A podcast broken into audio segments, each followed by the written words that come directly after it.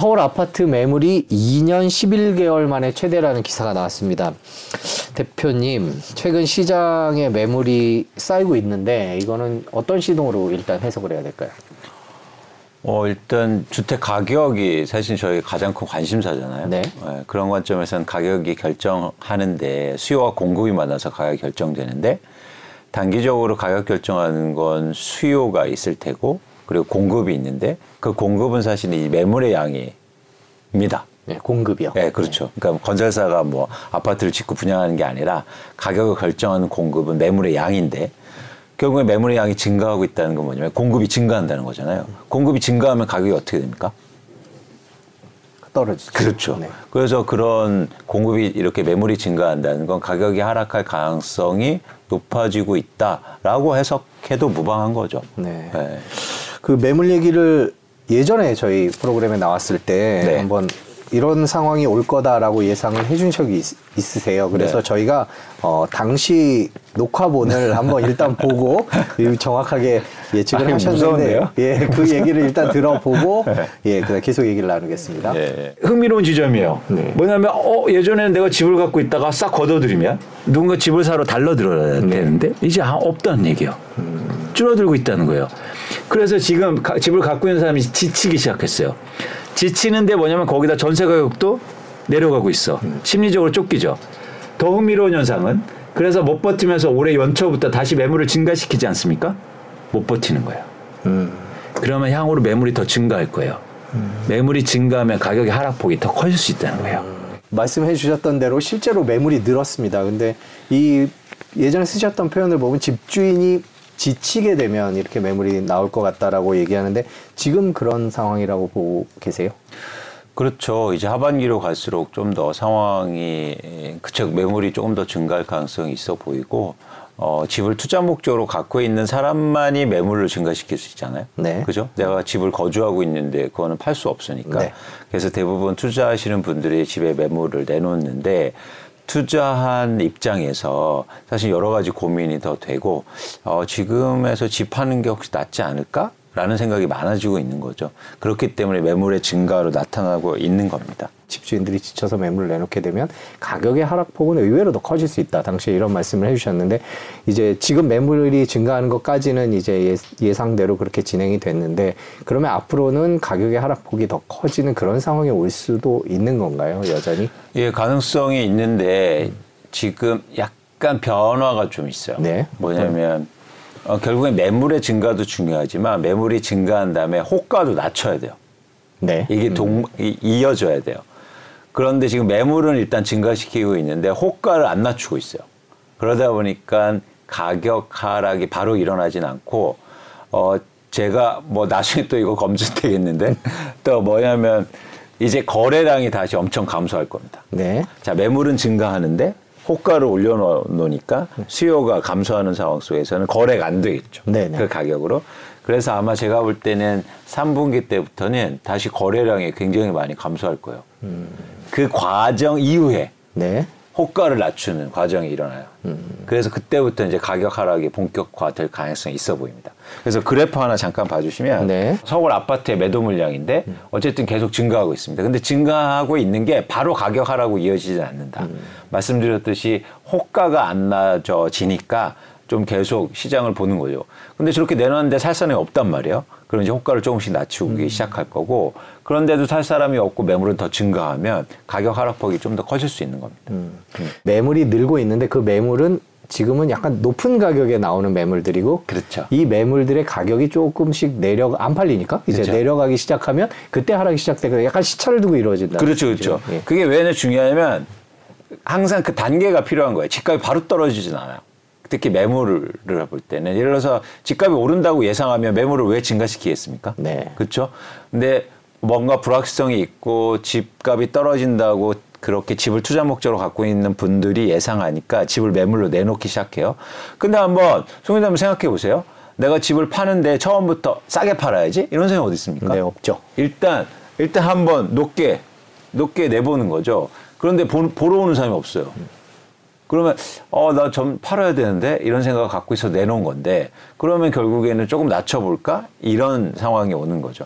그래서 가격 하락폭이 그런 그런 사람들이 많아질수록 가격 하락폭이 조금 더 커질 수 있다는 겁니다. 음, 그러니까 지금 매물이 늘어나고 있는 것이 앞으로 물론 이제 상황 변화는 있을 수 있겠지만 가격 하락의 전조다 이렇게 봐도 될까요? 그렇죠. 굉장히 중요한 전조예요.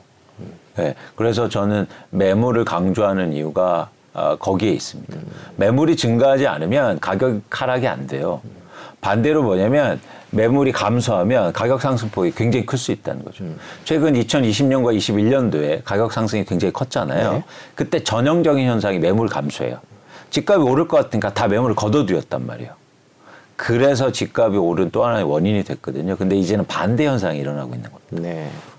아까 거래량 얘기도 좀 해주셨어요. 이렇게 집값이 매물이 쏟아져 나오는데 가격이 높은 매물들이 나오면 뭐 매수자 입장에서는 쫓아갈 이유가 지금은 없다고 판단돼서 거래량이 더 줄을 수도 있다 이렇게 네. 얘기를 해주셨는데 네. 지금 저희가 서울시 정보광장에서 온 거래량을 보면 뭐 1, 2, 3, 4, 5월 꾸준히 늘었는데 이제 조금씩 꺾이는 분위기인 것 같습니다. 저 거래량은 어떻게 해석을 하세요?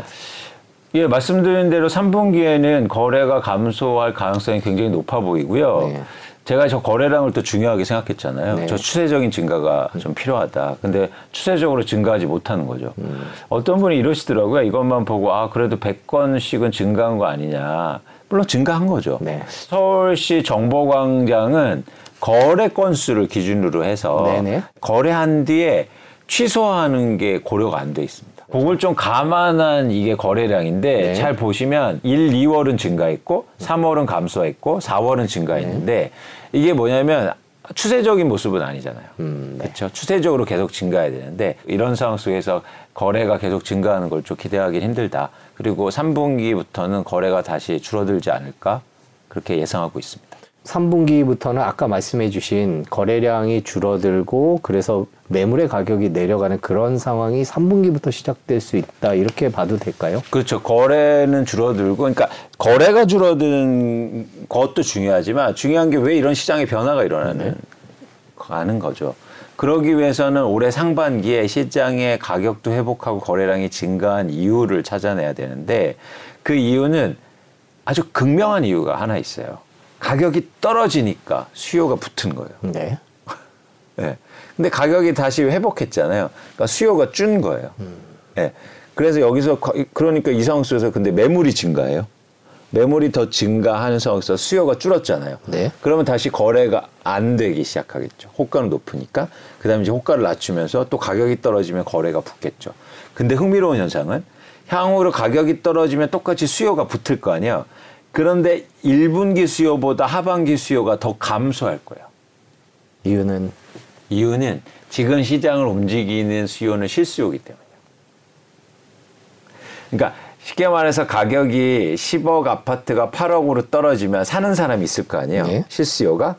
근데 그 사람들은 시장에 시- 시장에 항상 100명밖에 없습니다.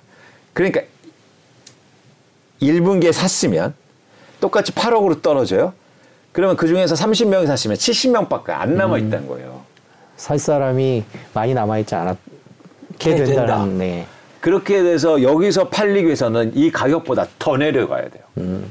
그래서 가격 하락폭이 좀 더 커질 수 있다는 거예요. 그러니까 이게 바닥 찍은 게 아니다. 바닥 찍으려면 매물이 증가하면 안 돼요. 양이 많아지면. 네네. 계속 줄고 수요도 준 상태에서 수요가 붙으면서 가격을 올려줘야 되는데 그런 상황이 안 돼요. 전형적으로 보여주잖아요. 매물이 증가하는 겁니다. 그래서 아 그러면 아 이제는 뭐 9억이면 팔리겠지, 8억이면 팔리겠지. 했는데 이제는 8억으로 내렸는데도 또 1분기보다는 이상하게 사는 사람이 줄어 있어. 왜냐하면 이미 샀, 샀기 때문에. 그건 어떻습니까? 1분기에 저기 정부가 특례보금자리론 같은 거를 하면서 수요를 조금 만들어준 효과가 있었잖아요. 그럼 있죠. 이, 이분 이제 하반기에는 그 수요도 이제 없어지는 거다. 그렇기 때문에 더 수요가 줄어들 거다. 이런 전망도 있는데 거기에는 동의하시나요? 동의하죠. 왜냐하면 말씀하셨듯이 실수요는 한 번 일어나면 또 나오기 힘드니까. 네네. 예, 이게 바로 실수요 특징이거든요. 정해져 있는 수요이기 때문에 네. 그런 차원에서는 저희가 어, 실수요가 계속 증가하지 않으면 어느 분기에 일어났으면 다른 분기에는 줄어드는 상황이 있을 수 있다는 겁니다. 네.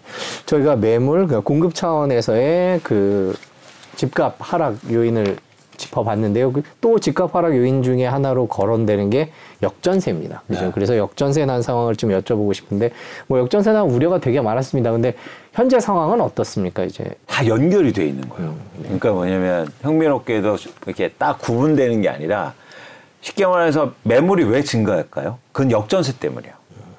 그러니까 내가 전세 끼고 집을 사놨는데 전세 가격이 떨어지니까 뭐 집을 팔아서든 어쨌든 어 전세를 돌려줘야 되고 그 리스크에 대응해야 되는 거죠. 불확실성에. 그래서 매물이 증가하는 이유이기도 전 크다고 보거든요. 그래서 이 역전세 문제는 매물하고도 연결되고 그리고 집값하고도 연결이 되는 거예요. 그런데 이 역전세 문제가 하반기로 갈수록 또 심각해져요. 그 이유는 뭐냐면 역전세를 아 전세 가격을 잘 보시면 가격처럼 조금씩 회복하고 있긴 해요. 네. 월별로 하면. 그런데 전세 가격을 그렇게 비교하면 안 됩니다. 2년 전과 비교해야 돼요. 아 전세는 2년 계약이니까요. 계속. 예. 네. 그래서 지금 가격과 월별 등락률은 의미가 없다.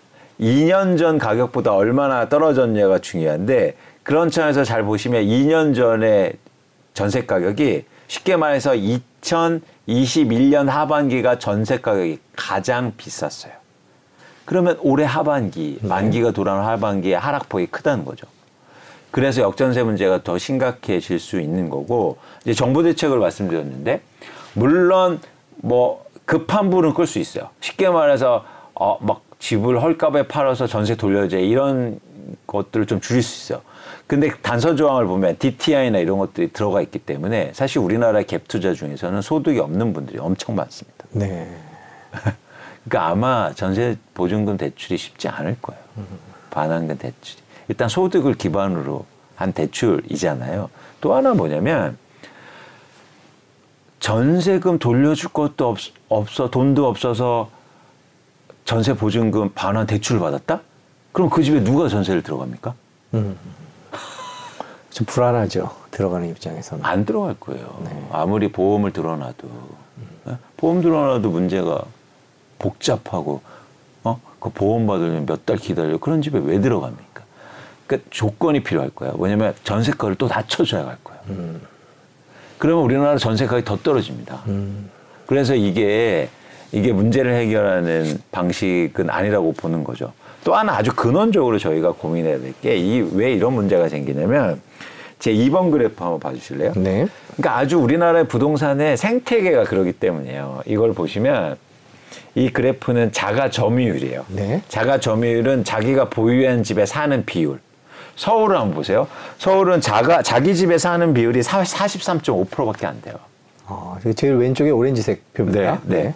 그래서 서울이 역전세난이 심한 거예요. 왜냐하면 전세 비율이 높기 때문에 임대차 시장이 크기 때문에. 그래서 그런 차원에서 이런 근본적인 문제가 있다. 자기 집에 살면 아무 문제가 없잖아요. 자기가 보유한 집에. 근데 자기가 집을 사놨는데 그 집을 다 전세든지 월세를 둬서 이 문제가 의외로 되게 커질 수 있다는 겁니다. 그러면 올해 하반기 전세값도 계속 떨어지거나 약보합을 유지할 가능성이 높은 건가요? 그렇죠. 그러니까 떨어진다는 게 뭐냐면 2년 전 가격하고 비교하셔야 돼요. 네네네. 네, 네. 이해하셨죠? 네. 그래서 뭐 일부 전문가들이나 언론에서 전세 가격도 회복되고 있다. 그거는 월별이에요. 네. 회복되는 건 의미가 없어요. 회복될 수 있죠. 떨었다가 이렇게 올라가는 거. 근데 그 전에 이만큼 올랐기 때문에 더 가파르게 상승했다. 이 격차는 더 커지는 거예요. 하반기가 갈수록. 이게 의미 있게 상승하지 않는다면. 그럼 그렇게 전세값이 계속 떨어지고 역전세난의 여파가 있으면 이게 다시 집값을 또 끌어내리는 그런 효과가 있겠군요. 그렇죠. 역전세 문제가 생기면 또 집을 투자를 목적으로 갖고 있는 사람들이 쉽게 말해서 쫄릴 거 아닙니까? 그러면은 아 내가 집은 집을 이거 계속 갖고 가야 돼? 어? 팔아서 이제 정, 청산을 좀 할까? 그래서 매물이 증가하는 거예요. 그래서 최근에 매물이 증가하는 이유도 역전세 문제가 전 크다고 봅니다. 음, 지금 매물이 뭐 사상 최대다 그러면 그 안에는 역전세난의 여파가 포함되어 있다 이렇게 진단하고 계신 그게 거예요. 뭐냐면 직접적으로 내가 전세금을 돌려주라고 파는 물량도 있겠지만 네. 그건 소수고 어떤 거냐면 사실은 전세를 끼고 내가 투자 목적으로 집을 사고, 갖고 있었으면 최근에 금리 인상되는데 전혀 영향이 없었어요. 이자를 안 냈으니까. 그죠? 근데 이젠 전세를 돌려줘야 되고 어쨌든 대출이 일으키면 내가 이자도 내야 되고 이러면서 네. 뭔가 내가 실제적으로 이 집을 갖고 있어야 되는 거에 대한 고민이 시작되는 거죠. 그러니까 이런 거예요. 송 기자 한번 생각해 보세요. 내가 집을 투자로 갖고 있는데 집값이 오르는 게 사실은 현실적으로 도움이 별로 안 되잖아요. 집을 그냥 보유만 하고 네네. 매각을 안 했다면 네. 집값 올랐다 떨어지면 말짱 꽝이잖아요. 그래서 집값 오를 때 사실은 시- 실제적으로 집을 보유하고만 있다면 나한테 금전적 이득이 없어요. 팔질 않았으니까. 그냥 지수만 오르는 거예요. 네. 그죠? 똑같이 팔지만 않았으면. 그렇다고 해서 벽돌 하나씩 팔 수는 없으니까. 그게 지, 그게 부동산의 맹점이 하나 있는데 그래서 집값이 오를 때 자동적으로 집주인들은 거기에 대해서 어떤 이득을 보기 위해서 전세가를 올리게 돼요. 그래서 아주 시- 아주 특이한 심리가 생겨나는데 그 집값이 오를 때 전세가가 오르는 건 그건 내 돈이라고 생각해요. 미실현 이익이 실현된 거라고 생각하는 거죠. 그래서 그 돈을 대부분 다 씁니다. 네. 또 집을 산다든지 투자를 한다든지 자기가 써요. 왜냐하면 집값이 올라서 안전한 거죠. 그런데 이제는 전세 가격이 떨어져요. 이건 무슨 얘기냐면 어, 집값이 안 오를 수도 있겠구나라는 생각이고 나한테 실제적인 이제는 자산 감소 상황이 일어난단 말이에요. 네. 그러면 뭔가 이제는 행동을 해야 됩니다. 그렇게 전세 가격이 오르면 굳이 집값을 팔 이유가 없잖아요, 집을. 근데 전세 가격이 떨어지면 뭐 현실적인 문제가 생겨나니까. 그래서 아주 복합적으로 이 전세 가격 하락이 어, 한국의 부동산 시장에 아주 독특한 영향을 미칠 수 있다는 거예요. 마지막으로 한 가지만 더 말씀드리면 이렇게 전세 가격이 절대 가격으로 큰 폭으로 떨어진 건 IMF 이후 처음이에요. 네. 사실은 제가 볼 때 아주 단순하게 실질 가격 말고 명목 가격으로만 보면 역사상 처음 있는 일입니다. 이렇게 많이 빠지는 거. 그렇기 때문에 어떤 일이 벌어질지 모른다. 음. 그래서 좀 유의하실 필요가 있다는 거예요. 그 집주인들 입장에서는 머릿속이 아주 복잡해지는 그런 상황이 된 거군요. 복잡해져요. 그리고 많이 갖고 있을수록 또 하반기에 또 입주 물량도 증가하거든요. 아, 네. 그러면 더 홀- 혼동스럽고 이게 어떻게 될지 모르는 거죠. 그렇기 때문에 뭐 어, 임차인들도 불안한 거고 임대인들도 불안한 거고 사실 임대인들이 불안한 적이 그렇게 많지 않았어. 네. 것은 예. 지금 임차인 임대인들이 아우 뭐 전세금 어떻게 돌려줘야지 많이 더 이런 생각 해본 적 없어요. 음. 그냥 새로 받아서 돌려주면 되고 또 날짜 맞춰서 그냥 하고 그리고 오래 산다 그러면 올려줘 이런 거고 그런 거에 되게 익숙해 있거든요. 지금까지의 관행이랑은 완전히 다른 상황이 돼버린 거군요. 그래서 아마 스트레스가 되게 클 거예요. 이 스트레스가 또 시장에 큰 영향을 미칩니다. 음, 정부가 이제 이게 시장에 미칠 그 대표님 말씀해 주신 대로 그런 시장에 미칠 여러 가지 영향들 때문에 대책을 내놨습니다. 그래서 아까도 살짝 말씀드렸는데 이런 대책들로 역전세 문제 해결은 아까 말씀해 주신 대로 좀 단기적으로만 가능하다 지금은 이렇게 보고 계십니다. 그렇죠. 일시적으로 뭐 시장에서 조금 안도를, 아까 집, 집을 갖고 계신 분들이 아, 대출 받을 수 있겠네 해서 안도를 하겠지만 실제적으로 대출 받을 때 아마 벽이 높을 거고요. 대출 받고 나서의 문제가 커질 수 있다는 거죠. 두 가지 문제인데 하나는 뭐냐면 역선택. 네. 즉, 어려울수록 대출을 받는 거, 네네. 상황이 되는 거예요. 네. 그러니까 이게 에, 단순히 대출로 문제가 끝나는 게 아니라 어차피 그 집을 팔지 않는 날또 임차인을 구해야 되는데 네네. 그 임차인을 구하기가 굉장히 힘들 겁니다. 참그 문제 때문에 정부도 이런저런 대책들을 내놓고 있는데 어떻게 진행될지 좀 지켜봐야 될 것 같은데 네. 이런 우려스럽고 혼란스러운 상황은 언제까지 계속될까요? 일단 전세 가격 하락만 보면 2024년 3분기까지 될 가능성이 커요. 아직 1년이나 남았, 2024년 3분기면 1년은 남았죠. 네. 예, 왜냐하면 어 2022년 3분기까지 전세 가격이 절대 가격이 올랐거든요. 네. 그러니까 아. 2년 전 가격이 계속 올랐으니까 여기서 가격이 급반등 반등하지 않는 한 이 격차가 계속 유지되는 겁니다. 그래서 지역별로 보면 경기가 올해 하반기로 보면 그때 가격 대비해서 평균 20% 정도가 하락하고요. 음, 네. 서울은 10%. 어, 그 다음에 전국적으로 한 8% 정도 수준입니다. 근데 내년 가면 이 하락폭은 좀 감소는 해요. 그래서 예를 들면 뭐 경기는 10%대로 줄긴 하는데 어쨌든 이런 역전세, 즉 2년 전 가격보다 전세 가격이 떨어지는 건 내년까지 지속된다. 이렇게 보시면 됩니다. 네. 저희가 지금까지 매물과 음, 거래량 얘기를 바탕으로 해서 이제 하반기 하락 전망에 대해서 얘기를 해봤는데 지금까지 저희가 나눈 대화 다른 결의 기사들도 조금 있습니다. 최근에 보면 5월, 6월 전국 아파트값 상승 거래 비중이 57%, 서울은 66%로 올랐다 그러면서 집값이 바닥 아니냐 좀 올랐다라는 통계들이 나오고 있습니다. 이제 이런 통계들은 어떻게 봐야 될까요? 그 통계 맞죠. 맞는데 아까처럼 어, 그 이유에 대해서 원인에 대해서 저희가 파악을 해야 되는데 그거는 집값이 떨어졌기 때문에 일어난 현상이라는 거예요. 음. 그러니까 오르, 오르는 거죠. 떨어진 다음에 사니까. 그런데 에, 흥미로운 건 뭐냐면 그런데도 40%는 계속 빠지고 있다. 라는 지점이고 그러네요. 이게 지속될 가능성이 좀 낮다. 왜냐하면 지금 집을 사는 사람들은 실수요자들이기 때문입니다. 네.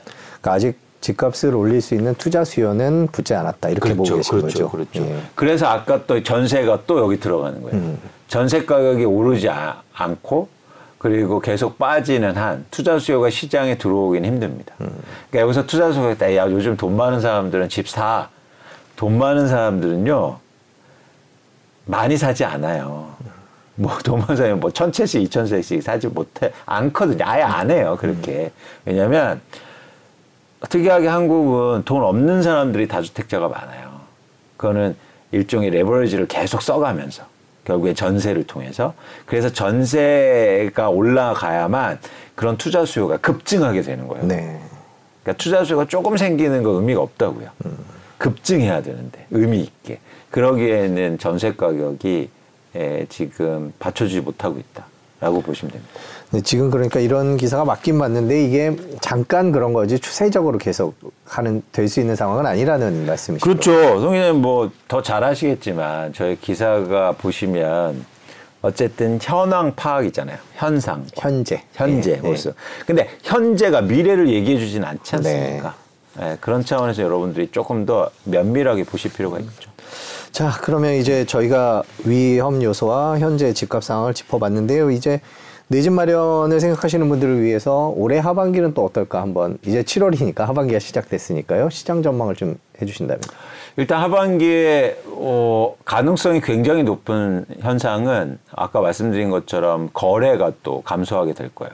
왜냐하면 집주인들은 호가를 높일 테고 근데 수요는 없는 상황이니까 서로 거래가 잘 안 되는 그래서 3분기 때부터는 저는 거래량이 좀 의미 있게 감소 할 거다라고 전망하고 있고 가격이 바로 빠지진 않을 겁니다. 근데 역전세가 심화되고 그런 상황 속에서 집을 매물로 내놓은 것들이 거래가 안 되면 드디어 호가를 낮추기 시작하겠죠. 그래서 한 4분기 때부터는 다시 가격이 하락세를 보이는 그러니까 아까 하락 거래 비중이 더 커지면서 네. 하락 가격이 가격이 하락하는 모습이 예상 되고요. 그래서 오늘 올해 하반기에는 그렇게 거래량 일단 줄어들고 어 그 다음에 그 이후로 가격이 다시 떨어지는. 근데 그 가격 하락폭이 뭐 내년 1분기까지 포함해서는 최근 경험했던 가격 하락보다 좀더 커질 수는 있다. 음, 예, 그러니까 많이. 퍼센트지가 아니고 절대 가격 기준으로 해서. 음. 예, 예. 그리고 또 하나 중요한 건 양도 많아질 수 있다는 거예요. 떨어지는 양. 네. 그러니까 이게 과거에 아주 최저가는 한두 건 거래되는데 이제 한두 건이 세네 건이 거래되는 거죠. 그렇군요. 그게 지역별로도 좀 편차가 있을 것 같다는 생각이 듭니다. 뭐 이 방송을 지금 시청하시는 분들 중에는 서울에 사시는 분도 있고 이제 수도권, 인천, 뭐 경기 이런 데에 사시는 분도 있고 지방에 사시는 분도 계실 텐데 지역별로 하락폭은 어떨까요? 많이 떨어진 데가 더 떨어질 것 같기도 하고 아니면 많이 떨어졌으니까 덜 떨어질 것 같기도 하고 어떻게 봐야 될까요? 그렇죠. 뭐 전형적으로 이게 패턴인데 많이 떨어지면 덜 떨어지고 그러니까 예를 들어서 지금 많이 떨어진 데가 최근에 많이 오르거든요. 그랬죠. 잘 네, 보시면. 네. 근데 이런 데가 이제 더 빠지겠죠. 음. 어, 그래서 많이 올랐으니까 다시. 네. 그래서 더 빠질 가능성이 있다고 보고 있고, 어, 그래서 이게 한국의 지- 부동산을 얘기할 때 뭐 양극화 뭐 그런 말씀들 많이 하시는데 조금 더 넓게 그 보시면 길게 보시면 다 쫓아가요. 예. 이유는 뭐냐면 사용 가치가 있기 때문이에요. 그러니까 예를 들면 서울의 강남의 집값이 오르면 먼저 오를 수는 있죠. 그런데 이게 오르면 당연히 강북구의 아파트들도 나중에 올라가게 됩니다. 따라서 올라. 예. 네. 반대로 예를 들어서 어, 강북구가 먼저 빠졌어요. 여기가 막 아, 뭐랄까 실수요자들이 적어서 그러면 떨어질 때는 또 강남도 떨어져요. 이렇게 맞추면서. 그러니까 이- 이런 과정을 계속 있기 때문에 저는 양극화란 말을 그렇게 좋아하진 않아요. 아, 그건 뭐냐면 아주 요 시기만 보는 거예요. 요 시기만 격차가 커 보이는데 결국엔 수렴한다. 그러니까 주식시장하고 좀 다르죠. 왜냐면 주식은 계속 빠지거든요. 쓸 수가 없기 때문에. 근데 부동산은 조금 더 그런 어, 어, 선후의 관계는 있겠지만 같이 움직인다. 그래서 제가 부동산 가격이 떨어진다고 했으니까 하반기 이제 먼저 빠지는 게 있으면 뭐 내년 1분기에는 거기 쫓아가서 안 빠지던 게 빠지고 이런 패턴을 보일 가능성이 높습니다. 네. 그러면 내집 마련 생각하시는 분들은 일단 내년 1분기까지는 조금 지켜보는 것도 괜찮을 것 같은데요. 말씀해 네. 주시는 걸 토대로 얘기를 하자면 그러면 어떤 거래 지표들을 눈여겨서 보면 좋을까요? 어, 그러니까- 저희가 살펴본 지표 뭐 거래량 뭐 이런 것들이었는데. 그러니까 가격이 되게 오른 다음에 실제 쉽게 말해서 저희가 떨어지잖아요. 그럼 바닥이란 말을 하잖아요. 네. 그러니까 이게 되게 쉬운 용어긴 한데 자 바닥 찍었다. 최근에 이제 그런 얘기들 나. 바닥론이 이제 그렇죠. 나오죠. 자산 시장에서 바닥을 찍으려면 네. 서울의 부동산 가격이 바닥 찍은 게 2011년, 2012년, 13년 요 기간인데 예, 그때가 바닥이었죠. 예. 그때 잘 보시면 아주 독특한 현상이 일어나요. 가격은 빠지는데 거래량이 증가합니다. 가격은 계속 빠지죠. 네, 하락 하락 하락 하락 예, 예, 예. 이렇게. 그런데 거래량이 감소 증가 감소 증가죠. 거래량이 오르락 내리락 하네요. 그렇죠. 예. 그래서 가격이 빠질 때 거래량이 증가한 건 어떤 의미냐면 공급이 많았다는 거예요. 시장 가서도 제품 가격이 빠지는데 아, 거래가 많이 된다는 건 갑자기 공장에서 제품 생산이 많이 됐을 때 네네. 그런 현상이 일어나죠. 네. 그래서 아까 보시는 것처럼 그런 현상이 왜 일어나냐면 가격은 빠지는데 매물이 많았던 거예요. 음. 근데 이 매물을 잘 보셔야 돼요. 네. 매물은 뭐냐면 돈이 없거나 쉽게 말해서 힘들어서 내놓는 물건입니다. 시장이 안 좋을 때. 네. 그래서 그 공급 증가가 일어나면 시장이 바닥을 찍어요. 쉽게 말해서 주식으로 말씀드리면 음, 깡통주택이 반대 매매가 다 나와줘야 돼요. 이 과정이 꼭 필요합니다. 네. 근데 지금은 우- 우리나라는 지금 가격이 지난 뭐 5월 달부터 빠졌잖아요. 근데 빠지면서 거래량이 같이 줄어들었잖아요. 이거는 빠진 이유가 뭐냐면 수요가 줄었기 때문이에요. 네. 그래서 거래량도 줄어든 거예요. 이게 바닥이 아니에요. 바닥은 뭐냐면 가격이 빠지면서 거래량이 증가하는 구간이 나와요. 그건 뭐냐면 본질은 어디에 있다? 공급이 증가하고 매물이 증가했다는 거예요. 못 버티고 시장에 매물을 내놓는 사람이 많았고 그 현상이 일어나야 자산시장은 무조건 바닥을 찍습니다. 근데 지금 해주신 말씀대로라면 가격은 떨어지고 거래량은 늘어나는 상황이면 저희가 이제 몇- 조금 있으면 거래량이 지금은 줄어들고 있지만 언젠가 늘어나기 시작하면 그때가 바- 바닥에 가까워졌다. 그렇죠. 그때가 뭐냐면 변동 원인이 뭐다 뭐냐면 집을 막 무리하게 갖고 있는 사람들 시장에 매물을 내놓으면서 어쩔 수 없이 팔을 때 그렇게 나와야 시장이 바닥을 찍거든요. 음, 네. 예. 그래서 전형적으로 이거예요. 음마 아파트의 실거래가를 점으로 다 찍어드린 거예요. 네. 잘 보시면 동그라미를 제가 쳐드렸는데 네. 2006년에 이 아파트 음마 아파트가 7억 5천에서 11억 5천으로 50%가 상승합니다. 네. 엄청나죠. 네. 한국의 집값이 이래요. 1년 만에 막 50%씩 오르는데 근데 1년 만에 다시 어- 어떻게 빠집니까? 7억으로 7억 5천, 빠져요. 예. 7억으로 빠져요. 네. 더 밑으로 빠지죠. 네. 근데 잘 보시면 잘 보시면 저렇게 빠지는데 제가 오른쪽에 작은 그래프에 보여드렸는데 거래량이 증가하지 않아요. 빠지는데. 네. 그렇죠? 그때는 뭐냐면 가격은 떨어지는데 거래량이 같이 증가했다는 건 뭐다? 수요가 감소했기 때문에 빠지는 거예요. 네. 근데 같은 7억인데 2013년으로 가볼까요? 네. 2013년 가격인데 7억으로 빠지죠. 네. 7억 밑으로도 빠지죠. 네. 저때 6억도 찍힙니다. 네. 오른쪽 제일 표 오른쪽 제일 밑에 오른쪽 제일인데. 근데 그 바로 위에 거래량의 막대 그래프를 봐주세요. 네. 2013년 같은 7억 밑인데 거래량이 어떻습니까? 느네요. 그렇죠. 네. 가격이 빠지는데 거래량이 증가해요. 저 때는 매물을 터는 거예요. 음. 저 때가 바닥이었죠. 바닥이었죠. 네. 저런 시기가 와야 바닥을 찍는 거예요. 아직은 아니네요. 그러니까 집을 내가 아까처럼 무리하게 전세 껴서 사놓고 그리고 빚내서 사놓은 사람들이 못 버티고 매물이 증가하는 구간이 반드시 와야 된다는 겁니다. 네. 그래야 시장이 다시 가격이 올라요. 근데 여기서 이제는 여러 가지가 끼어드는 거죠. 예를 들어서 정부가 끼어들어서 네. 어, 그런 상황을 못 오게 지연시킨다면 회복은 쉽지 않다는 거예요. 질질 가는 거예요. 네. 그래서 여러분들이 제가 거래량에 거래량을 관심 있게 보시라는 말씀을 계속 드리는 이유가 저 이유 때문에. 그렇군요.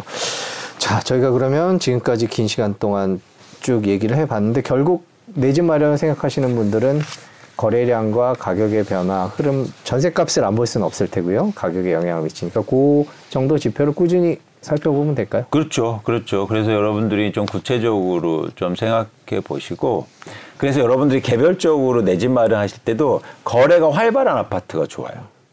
음, 거래가 활발한 아파트는 두 가지 가능성이 되게 높습니다. 어떤 거냐면 어, 가격이 올라갈 가능성도 높고 네. 가격이 떨어질 가능성도 높은 네. 거예요. 그래서 여러분들이 아파트 내가 살고 싶은 아파트에 리스트가 있거잖아요. 그 중에서 거래가 활발하게 일어나는 걸 이제 정하시고 네. 거래가 활발한 것 중에 또 한 가지 좀 조건을 들어 한다면 전세 비중이 높은 아파트 단지. 그건 사람들이 투자 목적으로 많이 보유하고 있다는 거잖아요. 네. 그건 가격 하락폭이 커질 수 있다는 거예요. 그럼 기존 통념과는 약간 좀 다른 것 같기도 하고 그러네요. 이건 왜냐면 기존에서는 뭐 위치다 학군이다 맨날 이런 얘기 하는데 그런 건 저는 구별도 안 돼. 어디가 학군 좋은 데입니까? 예를 들어서 저희 뭐 판교 같은 데는 혁신 학교가 있으면 학군 좋은 데라고 해요. 근데 강남은 혁신 학교 못 들어가요. 이런 것처럼 가치가 다르다는 거죠. 그거를 일률적으로 판단하기는 힘들다. 이게 정량적으로 수치로. 근데 이건 정확합니다. 거래 회전율이 높거나 거래가 많은 아파트는 가격의 변동성이 큰 게 검증이 다 되고요. 네. 그다음에 전세 비중이 높을수록 가격 하락폭이 커다는 것도 검증이 다 돼요. 그래서 이런 객관적인 지표로 해야지. 그래서 대표적으로 저희가 실수한 게 대- GTX잖아요. GTX 돼서 교통 좋다고 막 가서 샀는데 얼마나 많이 빠지고 있습니까? 그렇죠. 그건 객관적인 지표가 아니에요. 음. 네. 그래서 여러분들이 거 그런데 현혹되면 안 된다. 경제자유살롱은 SBS 뉴스 채널을 통해서 어, 여러분께 서비스되고 있습니다. 구독과 좋아요 부탁드리겠습니다. 자, 오늘 방송 여기까지 하겠습니다. 또 상황 바뀌면 나와서 좀 말씀해 주시면 좋을 것 같아요. 오늘 긴 시간 고맙습니다. 고맙습니다.